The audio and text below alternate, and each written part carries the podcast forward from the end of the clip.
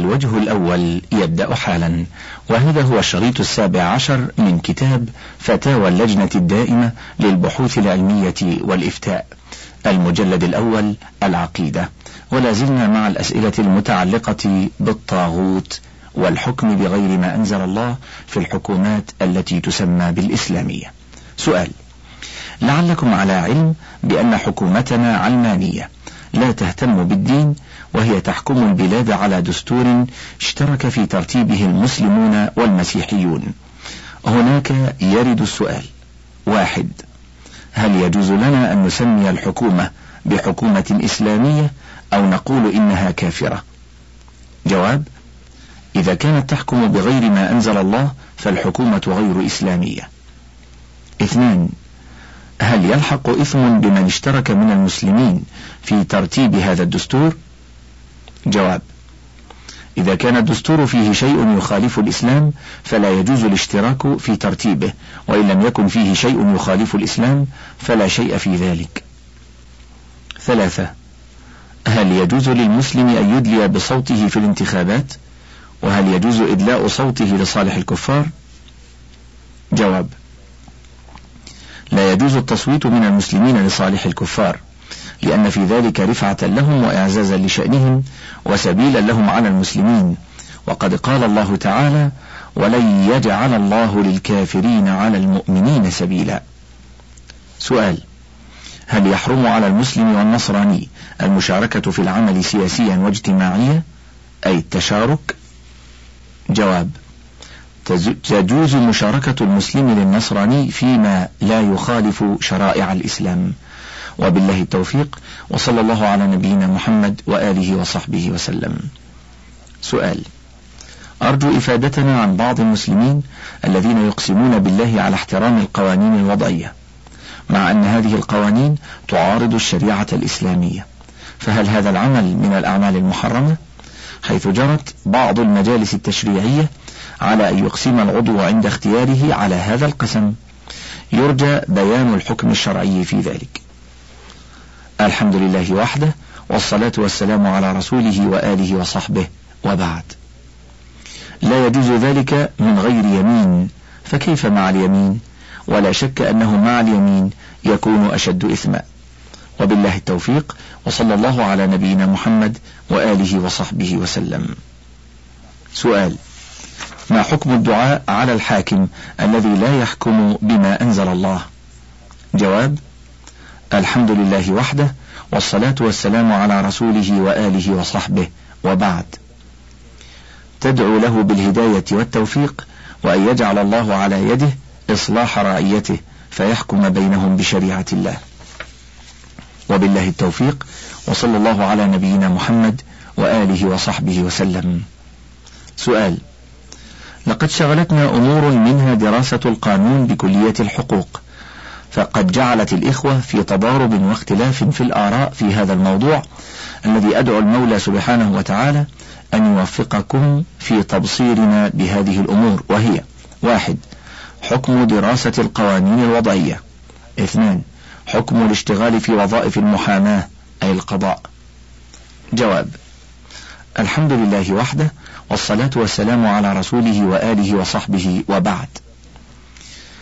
إذا كان من يريد دراسة القوانين الوضعية لديه قوة فكرية وعلمية يبين بها الحق من الباطل وكان لديه حصانة إسلامية يأمن معها من الانحراف عن الحق ومن الافتتان بالباطل وقصد بتلك الدراسة المقارنة بين أحكام الإسلام وأحكام القوانين الوضعية وبيان ميزة أحكام الإسلام عليها وبيان شمولها لكل ما يحتاجه الناس في صلاح دينهم ودنياهم وكفايتها في ذلك إحقاقا للحق وإبطالا للباطل والرد على من استهوته القوانين الوضعية فزعم صلاحيتها وشمولها وكفايتها إن كان كذلك فدراسته إياها جائزة وإلا فلا يجوز له دراستها وعليه أن يستغني بدراسة الأحكام الإسلامية في كتاب الله تعالى والثابت من سنة رسول الله صلى الله عليه وسلم على ما درج عليه أئمة علماء الإسلام وطريقة سلف الأمة في دراستها والاستنباط منها.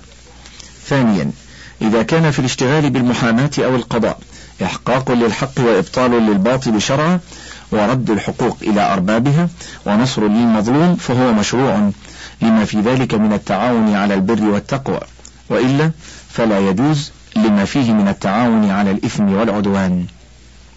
قال الله تعالى وتعاونوا على البر والتقوى ولا تعاونوا على الإثم والعدوان.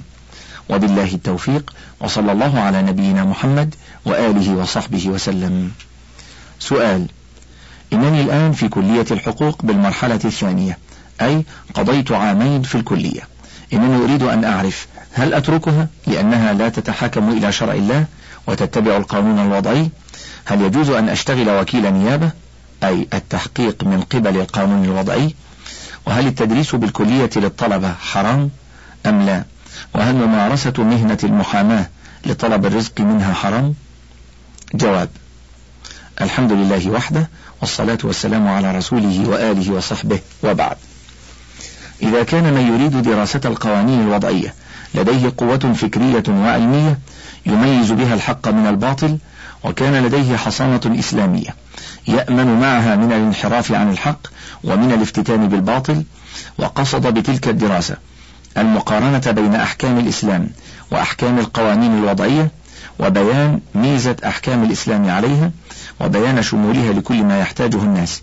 في صلاح دينهم ودنياهم وكفايتها في ذلك إحقاقا للحق وإبطالا للباطل والرد على من استهوته القوانين الوضعية فزعم صلاحيتها وشمولها وكفايتها إن كان كذلك فدراسته إياها جائزة وإلا فلا يجوز له دراستها وعليه أن يستغني بدراسة الأحكام الإسلامية في كتاب الله تعالى والثابت من سنة رسول الله صلى الله عليه وسلم على ما درج عليه أئمة علماء الإسلام وطريقة سلف الأمة في دراستها والاستنباط منها. ثانيا إذا كان في الاشتغال بالمحاماة أو القضاء إحقاق للحق وإبطال للباطل شرعا ورد الحقوق إلى أربابها ونصر للمظلوم فهو مشروع لما في ذلك من التعاون على البر والتقوى وإلا فلا يجوز لما فيه من التعاون على الإثم والعدوان. قال الله تعالى وتعاونوا على البر والتقوى ولا تعاونوا على الإثم والعدوان. وبالله التوفيق. وصلى الله على نبينا محمد وآله وصحبه وسلم.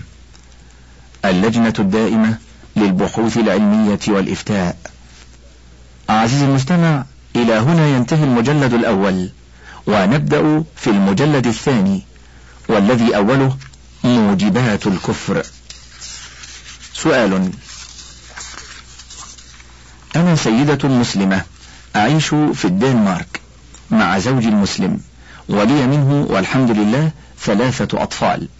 وليكن اسمي ميم ميم ميم رمزا. في لحظة غضب عارمة سببت ذات الله العلي القدير. ومنذ ذلك الحين أبى زوجي التحدث معي بحجة أنني مرتدة. وقد فسخ الله عقد نكاحي وحرام عليه ذبيحتي ولا أورث ولا يصلى علي ولا أغسل ولا أدفن ويغرى بالكلاب على جيفتي وما لي فيء للمسلمين. وأنا نادمة أشد الندم. وهذه هي المرة الأولى في حياتي. ولي قسط طيب من الثقافة والعلم والحمد لله. وأعلم أن هذا شيء فظيع الذي حدث مني. وأشار علي أن أكتب لفضيلتكم في أمر توبتي. هل لي توبة؟ وهل لي مع زوجي رجعة؟ وكيف؟ أصلح الله حالكم. جواب الحمد لله وحده والصلاة والسلام على رسوله وآله وصحبه وبعد. لا شك أن سب ذات الله جل جلاله ردة. وخروج عن دائرة الإسلام بإجماع المسلمين يستحق صاحبه القتل إذا لم يتب منه. لقوله عليه الصلاة والسلام لا يحل دم امرئ مسلم إلا بإحدى ثلاث الثيب الزاني والنفس بالنفس والتارك لدينه المفارق للجماعة.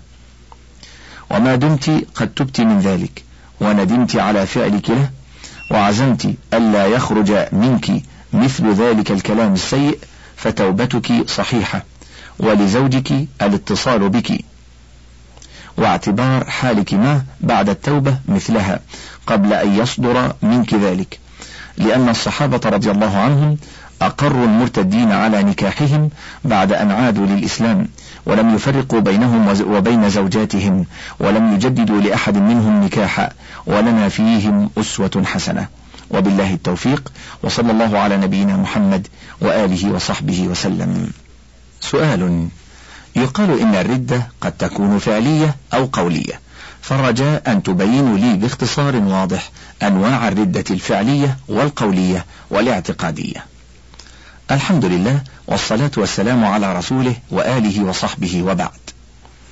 الردة هي الكفر بعد الإسلام وتكون بالقول والفعل والاعتقاد والشك. فمن أشرك بالله أو جحد ربوبيته أو وحدانيته أو صفة من صفاته أو بعض كتبه أو رسله أو سب الله أو رسوله أو جحد شيئا من المحرمات المجمع على تحريمها أو استحله أو جحد وجوب ركن من أركان الإسلام الخمسة أو شك في وجوب ذلك أو في صدق محمد صلى الله عليه وسلم أو غيره من الأنبياء أو شك في البعث أو سجد لصنم أو كوكب ونحوه فقد كفر وارتد عن دين الإسلام. وعليك بقراءة أبواب حكم الردة من كتب الفقه الإسلامي فقد اعتنوا به رحمهم الله. وبهذا تعلم من الأمثلة السابقة الردة القولية والعملية والاعتقادية وصورة الردة في الشك. سؤال يقال إن الردة القولية تكون بلفظ كلمة الردة كسب الدين. ويقال أيضا إن من ارتد بهذا السبب أو ما شابهه فقد بطل ما عمل قبل ذلك من صلاة وصيام وزكاة إلى آخره أو نذر نذره على نفسه فهل يجب قضاء ما فات أو ما بطل بذلك السبب أو لا؟ إن كان نعم فهل يتم قضاء الصوم بالتتابع في الأيام أم لا؟ جواب سبق بيان أنواع الردة وليس من شرط ذلك أن يقول المرتد ارتددت عن ديني. لكن لو قال ذلك اعتبر قوله من أنواع الردة. وليس على المرتد إذا رجع إلى الإسلام أن يقضي ما ترك في حال الردة من صلاة وصوم وزكاة إلى آخره. وما عمله في إسلامه قبل الردة من الأعمال الصالحة لم يبطل بالردة إذا رجع إلى الإسلام. لأن الله سبحانه علق ذلك بموته على الكفر كما قال عز وجل إن الذين كفروا وماتوا وهم كفار. الآية من آل عمران.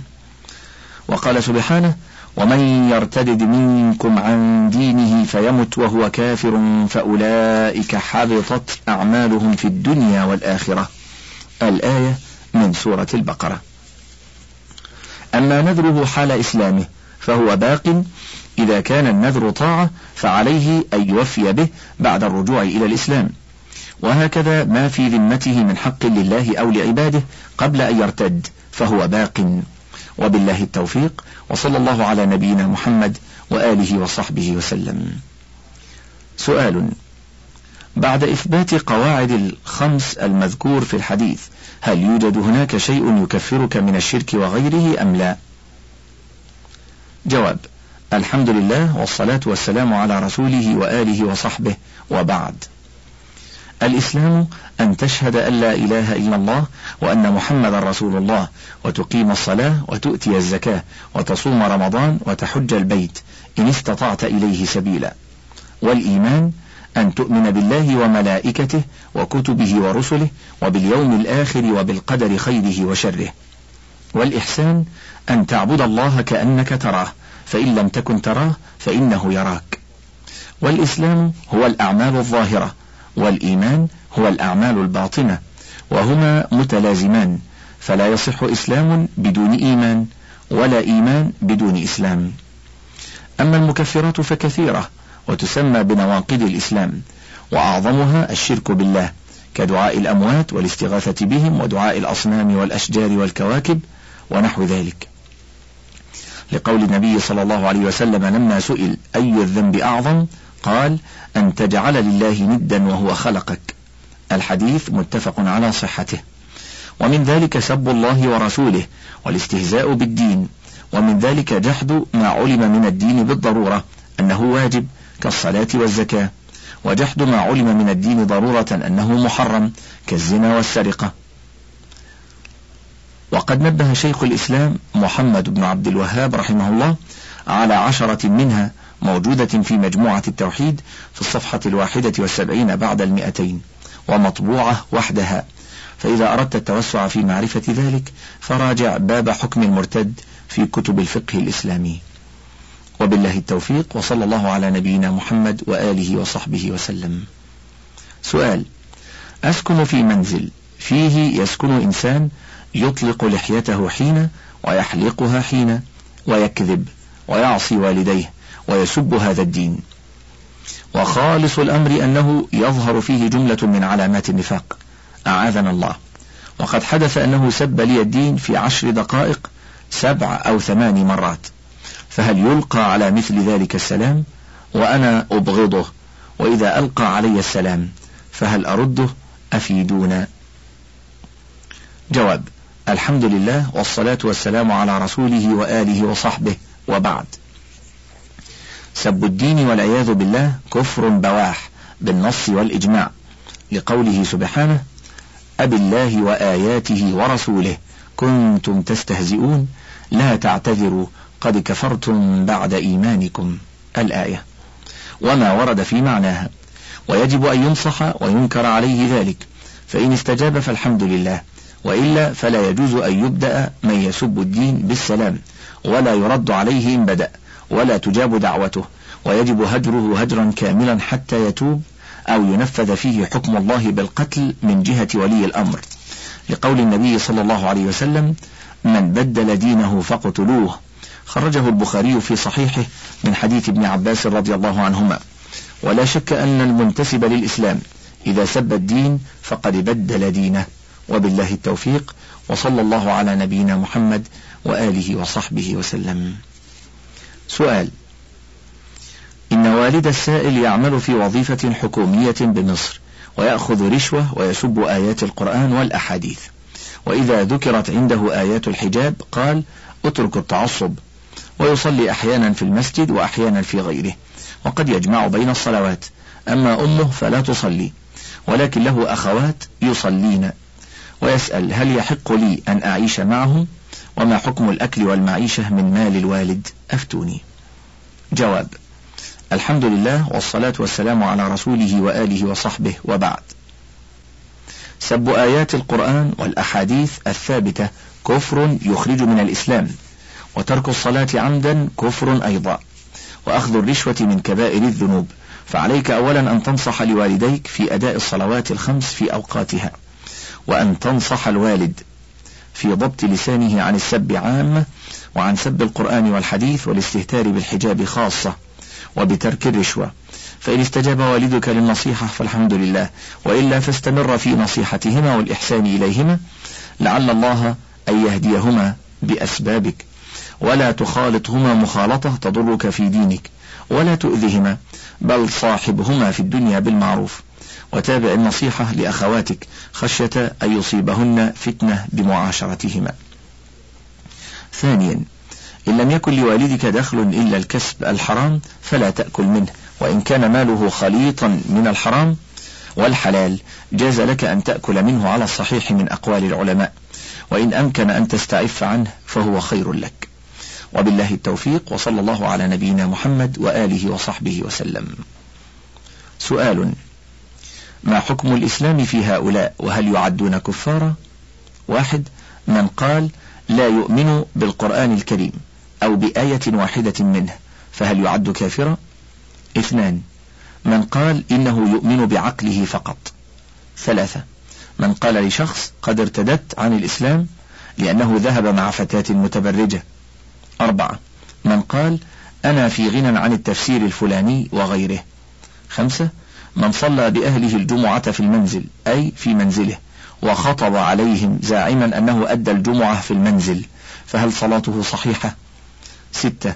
من قال لشخص لماذا لا تترك الزغيبات تكبر في وجهك بدلا من اللحية؟ فهل يعد ذلك استهزاء بالسنة؟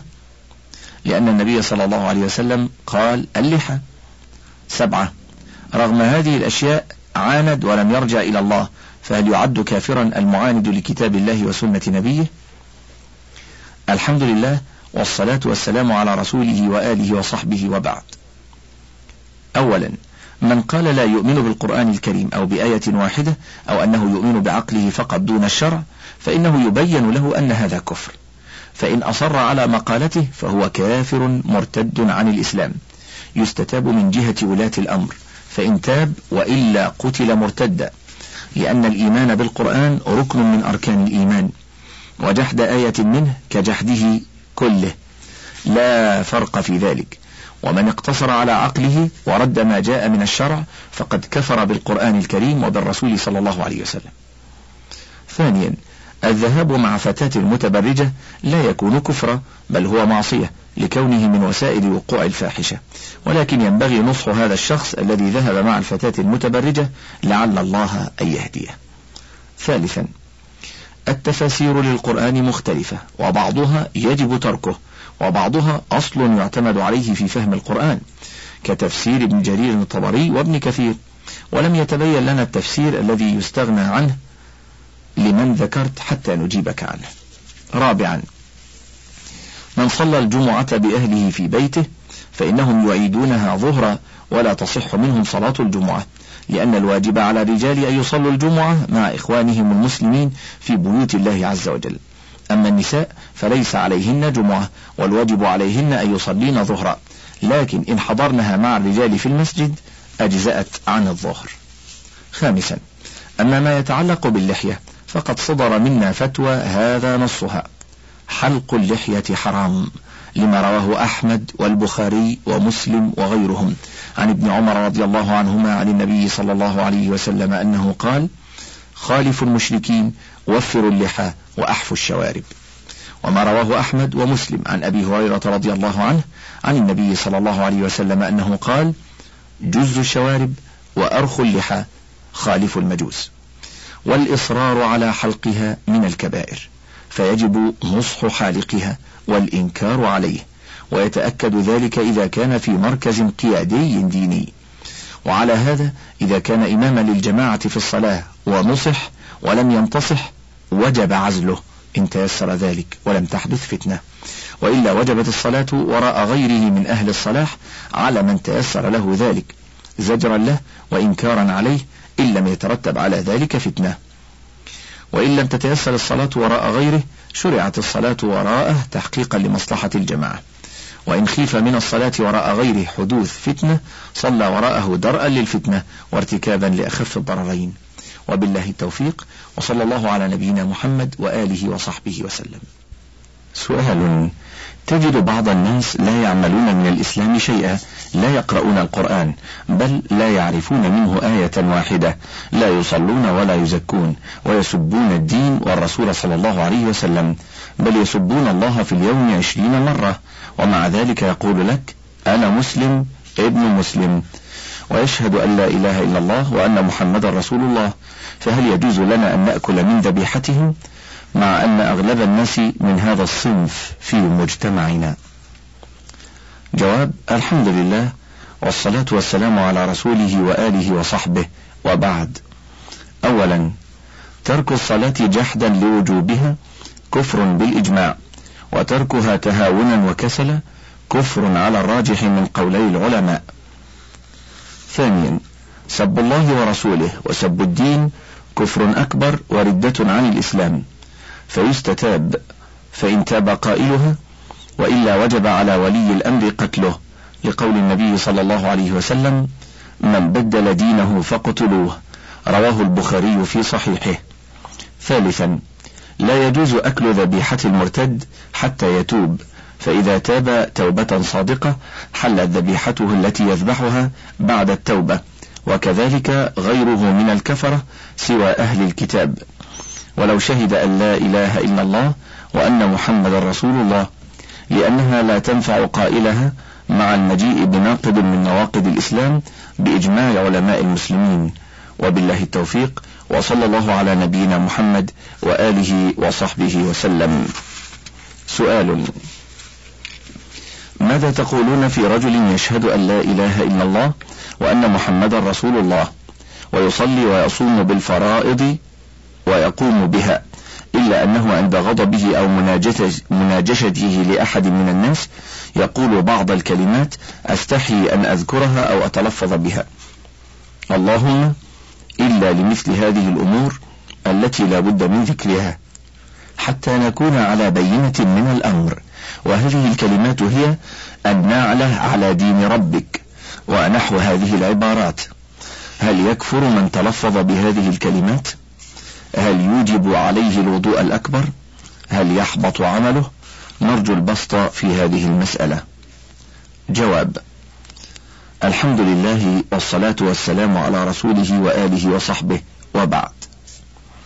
ما ذكرته من قوله النعلة على دين ربك اللفظ يخرج من الإسلام فينبغي نصحه وإرشاده بالحكمة والموعظة الحسنة ومجادلته بالتي هي أحسن.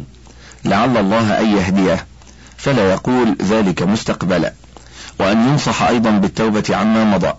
فإن التوبة إذا قبلت غفر لصاحبها ما اقترفه من ذنب.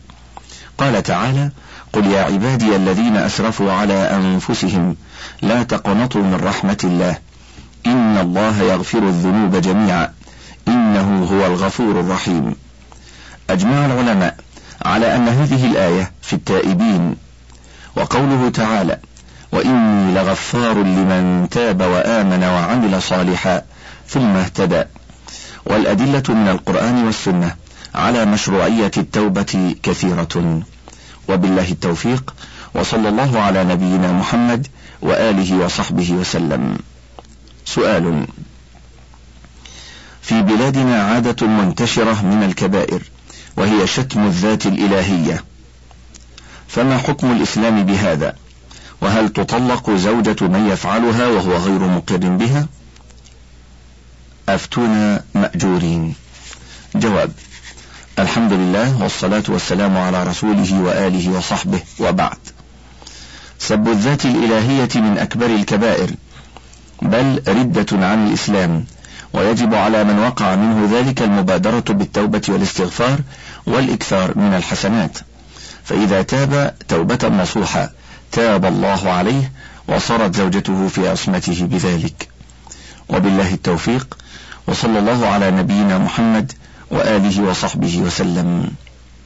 سؤال ما حكم الدين في رجل أمسك بالمصحف الشريف ثم أخذ يمزق صفحاته الواحدة تلو الأخرى؟ وهو يعرف أنه مصحف وقد قال له شخص آخر يقف بجانبه إنه مصحف. وفي رجل أطفأ السيجارة في المصحف.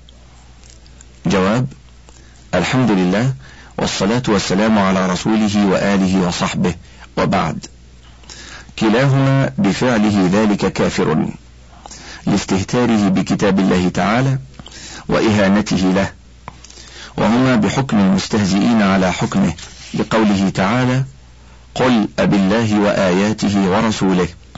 كنتم تستهزئون؟ لا تعتذروا قد كفرتم بعد إيمانكم. وبالله التوفيق وصلى الله على نبينا محمد وآله وصحبه وسلم.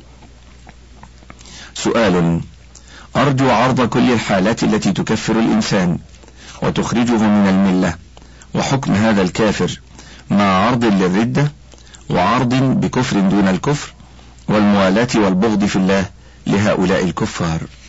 جواب الحمد لله وحده والصلاة والسلام على رسوله وآله وصحبه وبعد. المكفرات التي تخرج من دين الإسلام كثيرة.